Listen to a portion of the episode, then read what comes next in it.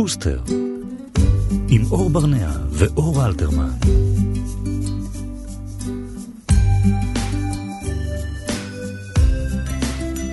שלום וצהריים טובים לכם, היום הוא יום שני, ואנחנו... שלום. מה אתה נדחף? אנחנו עם תוכנית נוספת של בוסטר כאן בכאן תרבות 104.9 ו-105.3 FM. שלום אור. שלום. אז היום אנחנו נעסוק באי שוויון בחינוך בישראל ומה ההשלכות של זה בעצם. אה, נדבר גם על ילדים אה, ספורטאים, אבל ספורטאים אה, מקצוענים, ולא רק כחוג, ומה זה אומר, ומאיזה גיל זה מומלץ.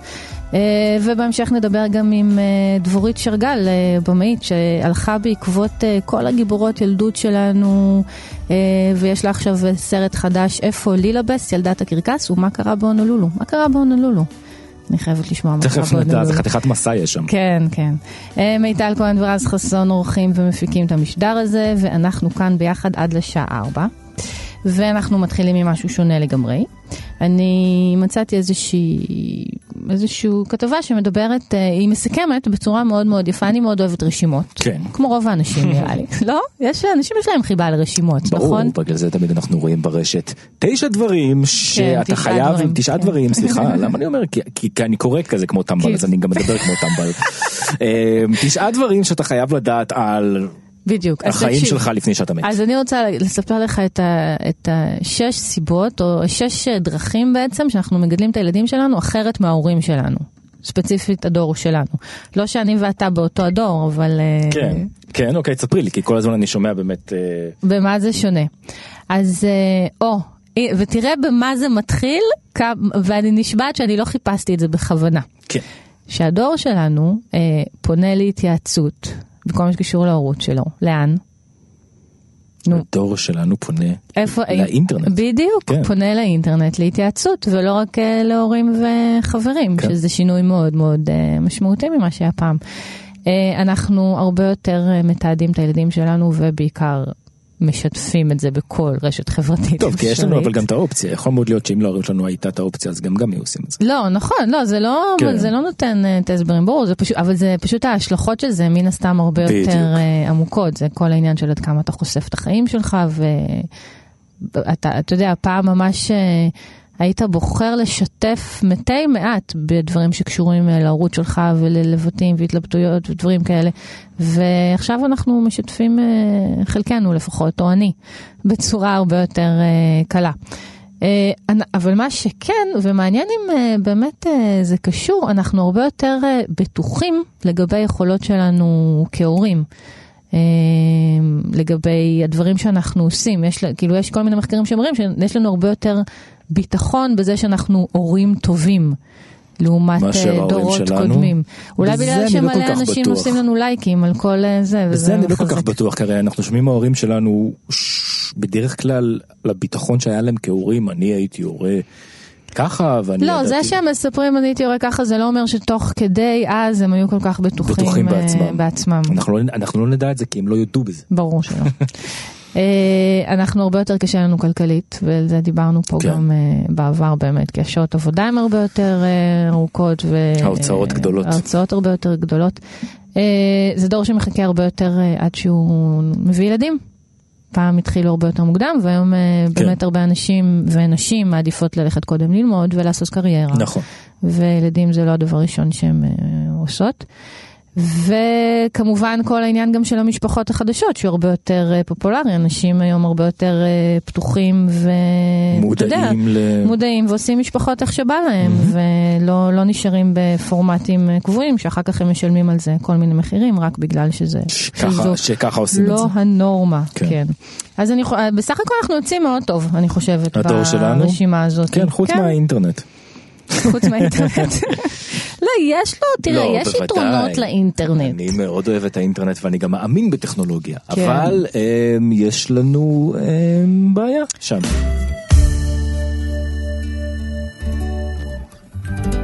אז ישראל היא אחת משלושת המדינות שבהן האי שוויון החינוכי הוא מהגבוהים בעולם. אני מודה שגם אנחנו לפני שנעשה פה תחקיר לא בדיוק הבנו מה זה אי שוויון חינוכי.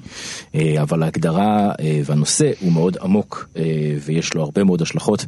והיום ייערך כנס בנושא של אי שוויון חינוך בישראל מההריסה ועד האוניברסיטה במשכנות שאננים בירושלים. ואיתנו נמצא פרופסור יוסי שביט מהמחלקה לסוציולוגיה באוניברסיטת תל אביב וחוקר בכיר במרכז טאוב. שלום, פרופסור שביט. ש... שלום וברכה, הכנס נמצא בעיצומו, התחלנו הבוקר, mm-hmm. אנחנו מסיימים הערב. כן. וספר לנו אז באמת אה, למאזינים, מה זה אומר אה, שישראל היא אחת משלושת המדינות שבהן האי שוויון החינוכי הוא מהגבוהים בעולם? אתם יודעים, רוב המאזינים ודאי יודעים שמדי כמה שנים מתקיים מחקר בינלאומי השוואתי על ההישגים של תלמידים בבתי ספר. Mm-hmm. למשל, מחקר פיזה, הרבה אנשים מכירים את זה. Mm-hmm. והמחקרים האלה משמשים אה, להשוות בין מדינות בהישגי תלמידים, לא רק ברמה של ההישגים, אלא גם באי השוויון בהישגים. אנחנו יודעים למשל שהרמה של ההישגים בישראל היא לא, לא מי יודע מה, די נמוכה, כן. זה מתפר, מתפרסם כל פעם, אבל מה שידוע פחות זה שהאי שוויון בין התלמידים בישראל הוא גבוה. כלומר, ההבדל בין ההישגים של תלמידים חלשים להישגים של תלמידים חזקים הוא גבוה מאוד. בחלק מהמבחנים הוא הכי גבוה מבין המדינות האלה, מדובר על משהו כמו 60 מדינות, ובחלק הוא המקום במקום השני או במקום השלישי, אבל תמיד אנחנו מובילים את הליגה של אי השוויון בהישגים, וזה לא טוב. שזה בעצם אומר שאף אחד לא פועל בשביל לתקן את זה. לא, זה אני לא אמרתי. Mm. לא, יש כל מיני סיבות למה זה קורה. אז למה זה קורה? אני חושב שזה קורה בראש ובראשונה כי ישראל היא מדינה לא שוויונית מלכתחילה, גם במימד הכלכלי. אם אנחנו מסתכלים למשל על אי השוויון הכלכלי, כלומר איך הכנסות מתחלקות בין אה, אנשים ובין משקי בית, אז גם במובן הזה ישראל היא מאוד לא שוויונית. היא לא שוויונית בערך כמו אמריקה. Mm-hmm.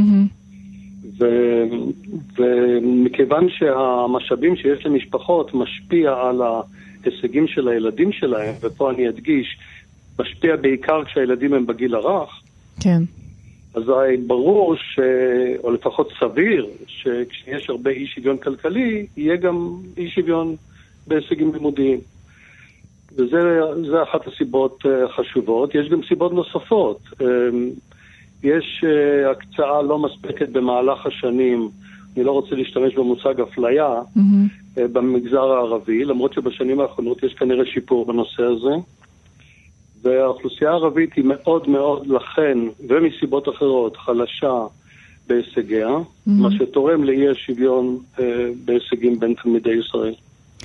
אז איך אפשר, איך אפשר לתקן את המצב? אני, יש, אפשר לעשות הרבה דברים, חלקם קטנים וחלקם גדולים. אני חושב שהדבר הגדול,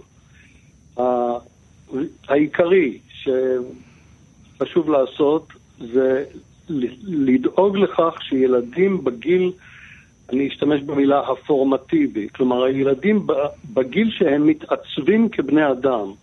שזה ממש בשנים הראשונות. ממש בשנים הראשונות לחייהם, mm-hmm. לא יגדלו במצוקה. Mm-hmm. משום שמצוקה גורמת נזקים מכל מיני סוגים. דבר ראשון, הורים שחיים במצוקה, קשה להם לספק לילדים שלהם את הגירויים שנדרשים כדי להתפתח בצורה, נגיד, אה, מיטבית. כי הם, הם לא עסוקים לא בלשרוד. הם עסוקים, עסוקים בלשרוד, ממש ככה. Mm-hmm. ועוני או מצוקה גם כרוכים במה שקוראים עקה, בסטרס.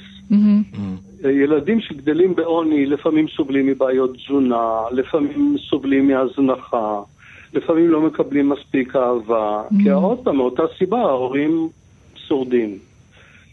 ולכן יש המון ראיות שילדים בעולם, בעולם בעיקר, בישראל יש פחות, גם כן קצת ראיות בישראל, שילדים שגדלים בתנאי מצוקה מתפתחים באופן שאיננו מיטבי, mm-hmm. ומה שהכי גרוע זה קשה מאוד לתקן את הנזק.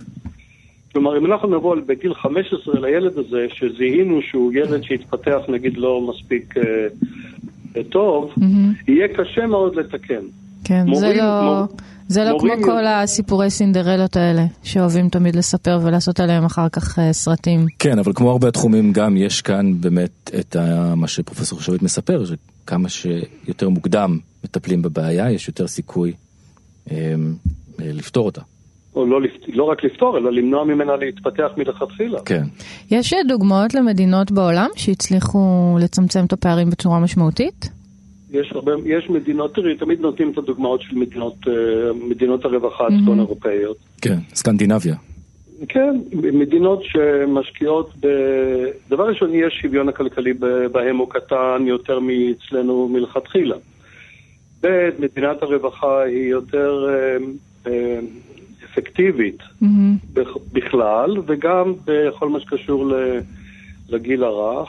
אה, אה, ועוד פעם, יש גבול למה שאנחנו יודעים מחקרית. מהמם. אז אני לא, אז אני לא רוצה לגלוש, אבל אמ, בוא נגיד ככה, המחקר מלמד שסביר מאוד שצמצום עוני בגיל הרך אמ, ושיפור שירותי אה, גני ילדים ומעונות יום מהמם.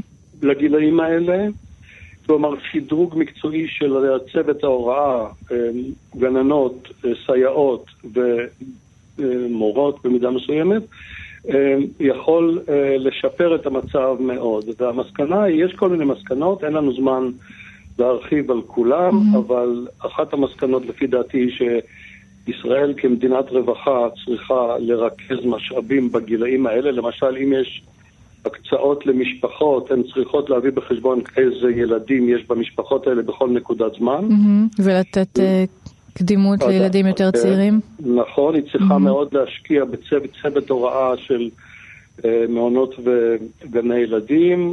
אה, זה צריכה להיות עבודה יותר אה, אה, פרופסיונלית, יותר מקצועית, שזוכה ליתר הכשרה בהשוואה להיום.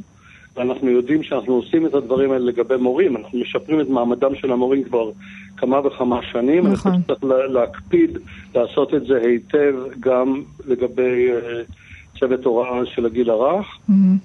ואפשר ללכת יותר רחוק, אבל פה זה כבר יותר פנטזיוני, צריך uh, לשנות, לעבות את הייעוד החינוכי של טיפות חלב. טיפות חלב uh, במקור נועדו גם להיות, uh, להכשיר הורים להיות הורים, אבל יש לי איזה רושם שהייעוד הזה שלהם הולך ודועך עם השנים. כבר הרבה זמן, כן. כן, אני חושב שאפשר לעבוד בכיוון הזה. אז יש מה לעשות כנראה. אה, השאלה הפעם- מה- מה יצליחו לעשות. טוב, אז נראה, נחיה ונראה. אני, אני, אני לא יודע להגיד, צריך לדבר עם מעצבי מדיניות מה הם מוכנים לעשות, כן. אבל אם אנחנו, אם אנחנו מיידעים אותם באשר לחשיבות הנושא, אה, ואנחנו מדברים עם אנשי ממשלה בנושאים האלה, מהמם. הרושם שלי הוא שיש נכונות רבה מאוד, אני יודע שחבר כנסת לשעבר טרכטנברג אה, הוביל, מוביל אה, יוזמות בנושאים האלה, אה, אני מקווה שאנחנו נתקדם. טוב, תודה רבה, פרופסור פרופסור. יוסי שביט. תודה לכם. תודה רבה. תודה. ביי. אני באיזשהו שלב בכיתה ד' חשבתי שאני הולך להיות שחקן כדורגל, זה היה, זה היה רגע מאוד מאוד קצר. מאוד קצר, כי אני עד היום לא שמעתי על זה אפילו. לא, חשבתי שזה הולך להיות חלק מאוד משמעותי בחיי, אני לא אהיה השחקן הכי טוב בעולם, אבל uh, מאוד אהבתי את מכבי חיפה, שיחקתי uh, הרבה מאוד בהפסקות ואחר הצהריים עם חברים, אבל אז הגיעה uh, תרבות ומוזיקה ו- וסחפה אותי והשארתי את זה בצד, אבל כמובן חבריי הטובים uh, uh, היו קמים בשבת. בחמש בבוקר למשחק הליגה העירוני אה, בהרצליה אה, מול אה, ילדים ג' וילדים א', אה, ועד היום כמובן ולעוד הרבה שנים ספורט, זה, ח, זה חלק מאוד משמעותי מחיי ה, הילדים והמתבגרים שלנו, אה, ויש להתייחס לכך ברצינות אה, שמגיע לכך, ונמצא איתנו ישי צור פסיכולוג שעובד עם ספורטאים מחברת מנטל ג'אמפ, שלום ישי.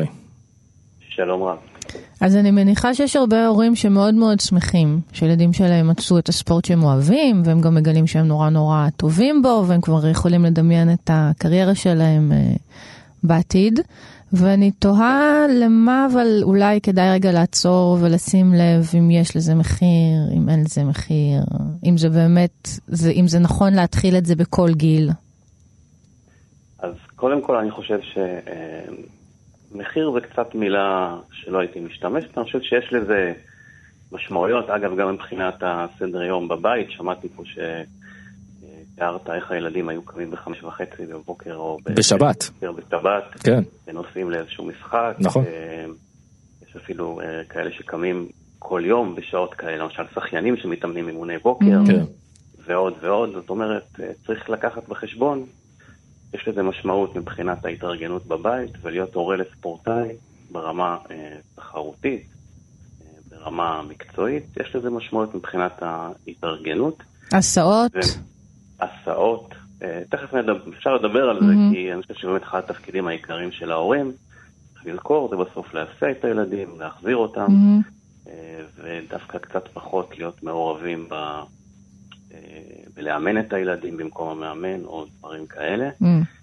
אני חושב, אבל שמצד שני, מהניסיון שלי בעבודה עם הרבה מאוד ילדים ספורטאים, ויש לי כבר פרספקטיבה של 15 שנה, זאת אומרת, גם ראיתי ילדים צעירים, ראיתי אותם גדלים להיות ספורטאים. Mm-hmm. אני חושב uh, שהרווחים פה הם אדירים מבחינת הילדים, הם מרוויחים המון כישורים לחיים, הם לומדים להתמודד עם הציפיות, עם התחרותיות, עם הצלחות ועם כישלונות.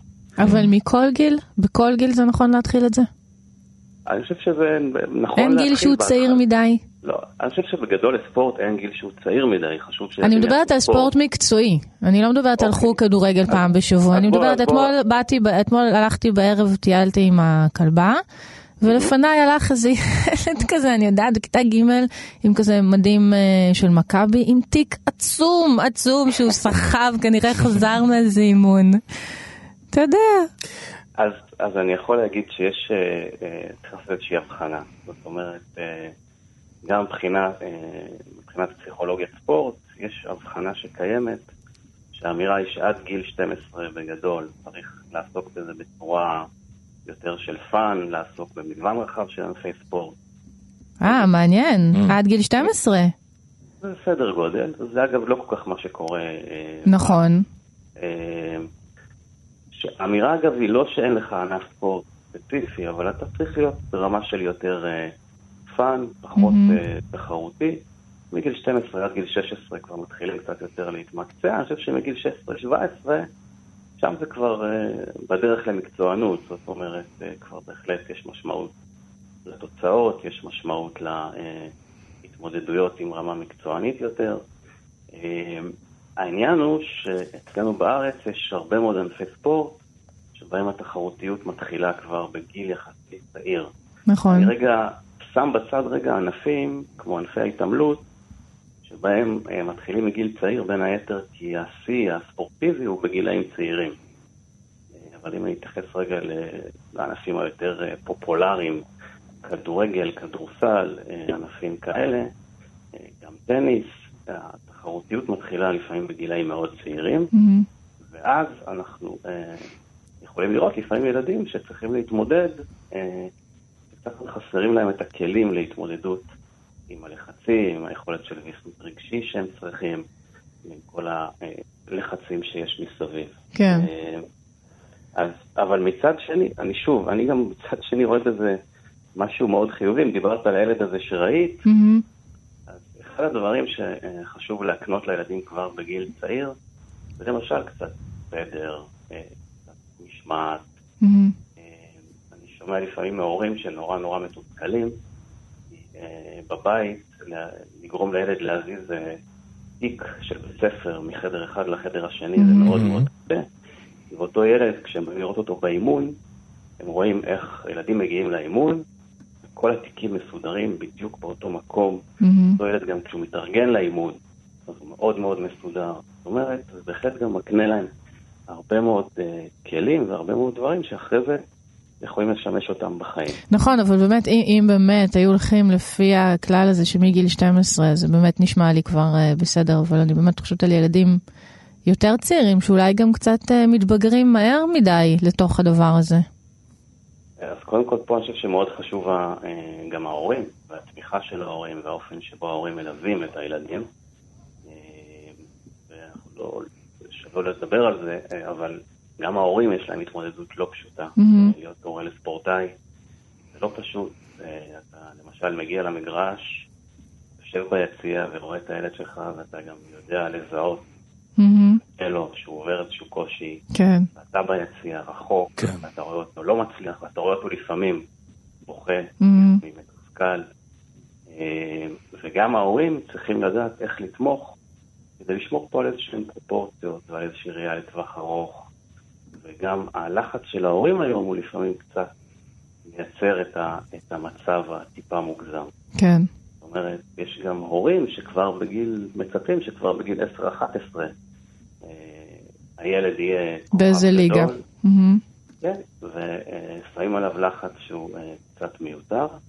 ואני חושב שאם ההורים גם ידעו קצת להכיל את הקשיים, וקצת לתמוך, וקצת לקבל את מה שהילד עובר, ולהיות שם איתו וביחד לעבור את השלבים האלה, אני שוב חד משמעית יכול להגיד שאני רואה שהילדים, ספורטאים, מפיקים מזה הרבה מאוד לחיים, מפיקים מזה... אה, פשוט יוצאים יותר מוכנים, אני רואה אותם כן. לפעמים בגיל 16-17, אה, עם משמעת עצמית. עם יכולת התארגנות. אגב, כן. גם, גם לבית ספר, זאת אומרת, אפשר לראות לפעמים ילדים אה, בגילים יותר בוגרים, ל-16-17, שצריכים להשקיע המון שעות באימונים, במשחקים, מהמם. בחרדות, ולשלב את זה עם בית ספר. אני חושב שההרגלים שהם רוכשים של אה, להיות מסודרים, להיות כן, ממוצעים, מצליחים לייצר אה, סדרי עדיפויות. כן. כן, תודה רבה. הפסיכולוג ישי צור, תודה רבה. תודה, ביי ביי. ביי ביי. אני באמת אה, זוכר, אגב, החברים שלי, שהיו, מה שהוא אמר לגבי ההורים אה. שמתמודדים עם הילדים וכל הרגשות שלהם סביב הדבר הזה, אז נכון, החמש בבוקר הזה זה באמת סיפור שסיפרתי בהתחלה, זה באמת סיפור על חבר מאוד טוב שלי שהיה במכבי הרצליה, אה, בתור בבית ספר יסודי ובחטיבת ביניים, והיינו, כשהייתי ישן אצלו אז היינו בחמש בבוקר עם אמא שלו, אה, נוסעים למשחק. והיא גם צריכה לקום בחמש וגם צריכה בבוקר. לקום בחמש בבוקר ואני זוכר משחק אחד ספציפי אה, שהיה קפוא מקור, קפוא. והילדים שם, קודם כל ילדים, כן. לעלות אותם על על מגרש קפוא מקור בשש בבוקר ביום שבת, ולתת להם את הסביבה המלחיצה הזאת, ואימא שלו קפצה ממקום למקום ורצה בשביל להתחמם. כן. זאת אומרת, זו סיטואציה... אה, לא, זה להקריב, זה אחרי כן. צהריים, וזה הסוד, וזה- אז זה מאוד מאוד שימח אותי אבל לשמוע שבאמת ההמלצה היא מגיל 12. כן, ולא לא פחות. לא כל כך מוקדם. אז אה, זה חשוב, זה חשוב לזכור את זה. כן. בוסטר, עם אור ברנע ואור אלתרמן. במעבר חד, כן. מילדים שספורט, אה, זה החיים שלהם. אני זוכרת, אה, באמת, נראה לי שרובנו זוכרים, אה, יש כמה ספרים כאלה שהם, כולם זוכרים אותם מהילדות שלהם, בהנחה שהילדות שלהם הייתה בערך בשנים שהילדות שלי הייתה, לא כמוך, אור, למשל. אבל איפה אלה קירי? אתה זוכר את אלה קירי? אלה קארי. אלה או, דבורית מתקנת כן, אותך. אלה קארי. את רואה, ניסית לצחוק עליי, ובסוף בסוף בעצמך. תחקו עליי. טוב, אז כבר נגיד שלום לדבורית דבורית שרגל. שלום. במאית שלום, עצמאית. אה, אור ואור. שלום. אה, אז טוב, אז קחי, אז פשוט קחי את זה מפה ותחסכי ממני את כל הבושות. אוקיי, אז אה, זה הולך ככה. באמצע המאה ה-20 אה, נוצרה סדרת ספרים מצולמים לילדים, ילדים די אה, קטנים, על ידי הצלמת השוודית היהודייה אנה ריבקין בריק. מהמם. את הספרים כתבו רק נשים. בעצם זה היה פרויקט נשי לחלוטין. כל, אנה ריבקין בריק אה, צילמה, וכל החברות שלה כתבו. בין החברות שלה הי- הייתה אסטריד לינגרן, שכתבה את בילבי כמובן, והיא כתבה תשעה ספרים מהסדרה. Uh, הספר הראשון בסדרה היה, היה אלה קארי, הילדה מלפלנד, הוא יצא בעברית ב-1953, ולמעשה מה שמדהים בסדרה הזו שהספרים מודפסים מאותה שנה ועד היום. כי זה פשוט ספרים, אני ממש זוכרת בתור ילדה שהרגשתי שהיא חברה שלי.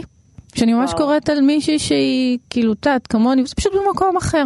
זה בדיוק בדיוק מה שאני אומרת כשאני מספרת על הסרט. הייתי משוכנעת שנורי קוסן חברה שלי, ואלה קארי אה, גם חברה כן. שלי. זה, אני, אני מניחה שאת נולדת בשנות ה-70 או ה-80. 70, כן.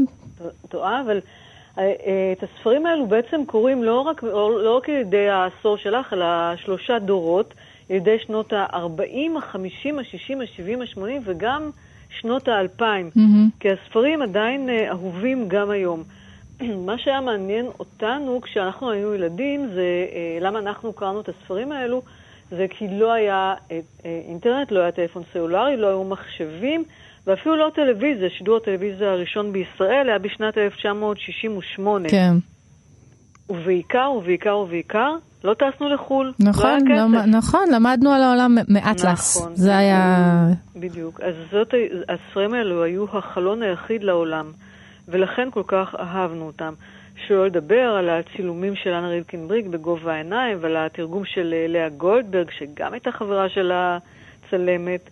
כך שכל הדברים האלה יצרו מין אה, מתכון מנצח, שלא נס לחו. איך הן הכירו?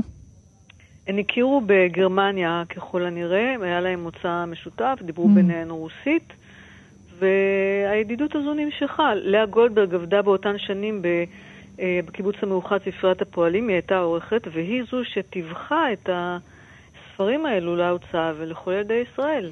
ואת החלטת שאת הולכת לבדוק איפה הן הילדות האלה.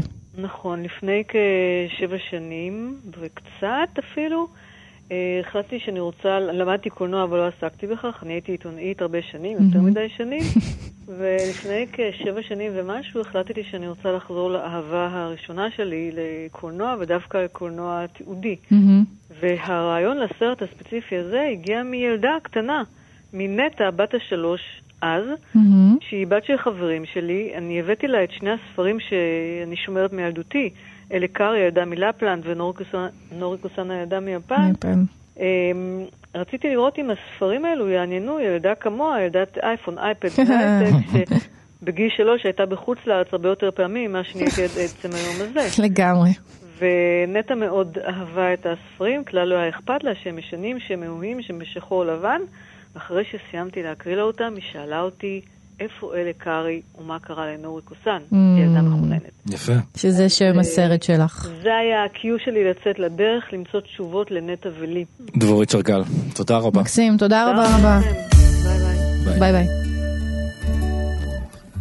רז חסון, אור אה, ברזילי, שלום, מה העניינים? מה שלומך? הכל בסדר. איך עובר, איך עוברים ימי האבהות שלך? אה, תשמע, עוברים, אה, עוברים כרגיל האמת. אני חושב שהגעתי לסוג של אה, התיישרות קלה בעקומה, אז אני בינתיים עוד לא למדתי דברים איזה מין חדשים. עקומה זו הייתה? על איזה מין עקומה אתה מדבר? עקומת למידה, עקומת הסתגלות. הבנתי. נקרא לזה, אז נראה לי שאני במצב די טוב. אה, אבל מה שכן, השבוע אה, קרה אה, משהו ש... אתה בוודאי תצחק עליי, אבל זה הדיפולט של הפינה הזאת. בדיוק. אז, אבל העניין הוא כזה, הורים רבים מחבריי דיברו על נקיפות המצפון שהם מרגישים בדיעבד, אחרי שהם ממש כועסים על הילד. אז אני לא לגמרי הבנתי את זה עד השבוע, ולמרות שמדובר בילד בן חמישה וחצי חודשים בלבד, שקרוב לוודאי שהוא לא יודע שלפעמים הוא קצת אה, מרגיז, Mm. אז uh, היה, היה איזשהו רגע ממש קטן וקצר, שבו בגלל uh, צירוף uh, נסיבות ועניינים, פשוט הרמתי טיפה את הכל. זה הכל? רק הרמת הכל. טיפה את הכל? זה כל הסיפור. מה? כן, זה הכל. מהמם. הרמתי טיפה את הכל, אבל אז, מיד ממש אחר כך, אפילו קצת תוך כדי, אמרתי לעצמי, מה אתה עושה? מה אתה עושה? הוא ילד קטן, הוא לא בודק גבולות, הוא כאילו ממש תינוק, אין לו מושג מהחיים שלו, אז Mhm. מה אתה מרים את ה... מה אתה מרים את הקול? גם אם צעקת שקט, נניח. אז מה, מה אתה עושה עם זה? ובאמת הנקיפות האלה ליוו אותי, מלו... מלוות אותי עד עכשיו. כן. אז אני אספר... ואני- כן, לא, סליחה, תמשיך, אני לא... לא, אני אומר, ואני תוהה, אה, האם זה כאילו בשלב מסוים, וזה תלוי בגיל הילד או משהו, מתי זה הופך לגיטימי לכעוס על הילד? כי מה לעשות, לפעמים אתה תכעס על הילד. כן. אין מה לעשות. זה שאלה, קודם כל, כל, כל זו שאלה טובה שעליה, מתי זה הופך ללגיטימי לכעוס על הילד, עליה קשה לי לענות. אמ, שאני רוצה להגיד שהילדים הם גדולים יותר, זאת אומרת יש לי ילדה בת שבע ואנחנו כועסים עליה, אבל אני לא יודע להגיד לך בדיוק מתי התחלנו לכעוס עליה, כנראה איפשהו שם בדרך. אמ, אני כן יכול להגיד שזה, זה יקרה הרבה. שאתה תכעס על הילדים שלך, בין אם אתה תבטא את זה, זאת אומרת, ת, ת, תגיד להם שאתה כועס עליהם ותצפה לתקן את המצב בדרך הזו או אחרת, או בין אם אתה תשמור את זה בפנים. וזה, okay, אוקיי, וזה, וזה, יחלחל, וזה יחלחל בך. אמ, אה, איזשהו וזה מגיע באמת זה יכול להגיע אפילו לרגשי נחיתות ואשמה ובושה וכל מיני דברים כאלה ש... ואני אבא לא טוב. פוגעים לנו באגו אה, זה, זה יגיע משני הכיוונים רז גם שאתה אבא לא טוב ואפילו יהיו רגעים שאתה תגיד מה הוא עשה איך הוא מעז לעשות לי כזה דבר אני, אני לא מאמין שהילד הקטן הזה בכלל ככה אה, משפיע יכול להרשות לעצמו. עצמו. זה, יש רגעים קטנים שזה ממש שם.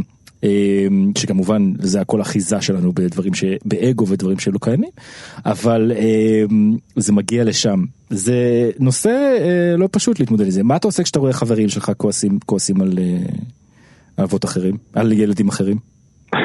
כשאני רואה אותם כועסים על אבות אחרים זה בדרך כלל כשהם כועסים על, על יתר החברים. כן. אמ, זה בדרך כלל משהו שאני פחות מתערב בו, כן. כי אני לרוב גם לא מכיר כל כך את הרקע, ובטח שאני לא רוצה עכשיו להשפיע על סוג של תהליך כמו להגיד לאבא, וואו, עזוב, הוא צחק וכולי, ולפרק לו איזה סדרת חינוך שהוא עבד עליה כבר כמה זמן. אז אני בדרך כלל משתדל לא, לא להתערב בקטעים האלה. אה, ואני באמת, מה, אני אומר מהאבות, למרות שאני מניח שכולם התחילו מהנקודה הזאת, שהבטיחו לעצמם שלהם זה לא יקרה. כן. הם לא יתרכזו על הילד. כן. ולא כי הילד לא ירגיז, אלא כי תהיה להם איזושהי דרך מאוד אבהית ובוגרת להתמודד עם זה. אה, בצורה שבה גם תוכל לתקן את המצב, זאת אומרת גם לחנך אותו, לא חלילה, אתה יודע, להתעלם מכל דבר שהוא עושה, אבל גם לעשות את זה בצורה שהיא לא כעס פרופר. אה, בינתיים לא הולך לי מי יודע מה, כן. בינתיים ההתחלה די זולה בכיוון הזה. אני חושב שאין כזה דבר, באמת כל ההבטחות שאנחנו עושים לנו כהורים בתחילת הדרך, אה, שאנחנו אומרים כאבות שאומרים לי זה לא יקרה, זה כמעט, זה, ב... זה כמעט בלתי אפשרי להבטיח כזה דבר ורוב הסיכויים שזה יקרה. אה, לי יש הרבה...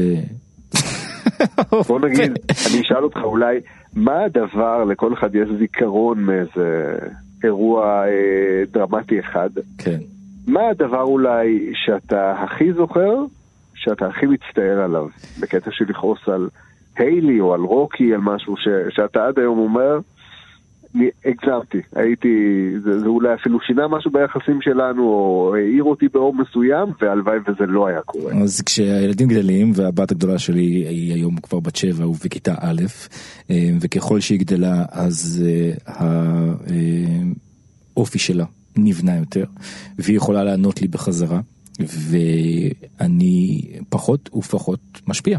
אה, אני רואה את זה, זאת אומרת אני עדיין אבא שלה ועדיין יש לי השפעה. אה, ואני פחות, אבל ככל שהזמן עובר, יחסי היחסים משתנים אה, לטוב ולרע. זאת אומרת אין לרע אבל לטוב ולמה שצריך לעבוד איתו.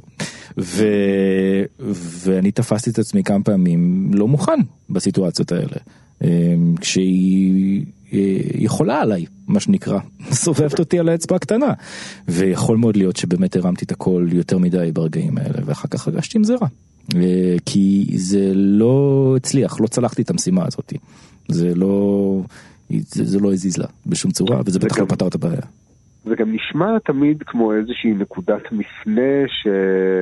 שבאמת קובעת סדר, אה, סדר משפחתי חדש, היום שבו כן. הילד אה, הוא כבר מספיק אה, אישיות קטנה, נפרדת ומבוססת בפני עצמה, כדי, אה, כדי להגיב, כדי להגיב לא בטנטרום או צעקות או בכי, אלא בצורה מנומקת, אה, עמדה מאוד אה, אה, נחרצת וברורה לגבי משהו שאתה אמרת או משהו שאתה מנסה להכיל, ו... ו... וכן, ואני תוהה, א', באמת איך מתמודדים עם זה כשזה מגיע, זה בטח נורא מפתיע. ומתי בצד מסוים, מצד אחד אתה אה, רוצה גם להכין את הילד לחיים, ובחיים אתה לא רוצה שהוא יהיה כזה שלא יבטא את עמדתו כי הוא חושש. כן. אה, בוא תבטא את עמדתך, אבל תזכור תמיד שאני אבא שלך. רז, שיהיו לנו ימים שקטים, עם פחות uh, צעקות וכאלה. ויהיה בסדר, אל תדאג, אל, אל, uh, אפשר גם לצעוק מדי פעם, וזה, וזה לא נורא אם זה קורה. טוב. טוב. כן, אז עם הרשמים האלה אני אמשיך אל השבוע החדש. להתראות. ביי. ביי. וביי גם לכם, תודה רבה אה, לכם שהייתם איתנו, תודה רבה לאור אלתרמן ברנע, תודה לרז חסון. תודה למיטל כהן. אנחנו נהיה פה בקרוב מאוד, שוב, אה, כאן בכאן תרבות. בוסטר זה התוכנית. אם אתם אה, רוצים אה, להקשיב לכל התוכניות שלנו, אתם יכולים להיכנס לאתר שלנו, כאן.org.il. ניפגש מחר.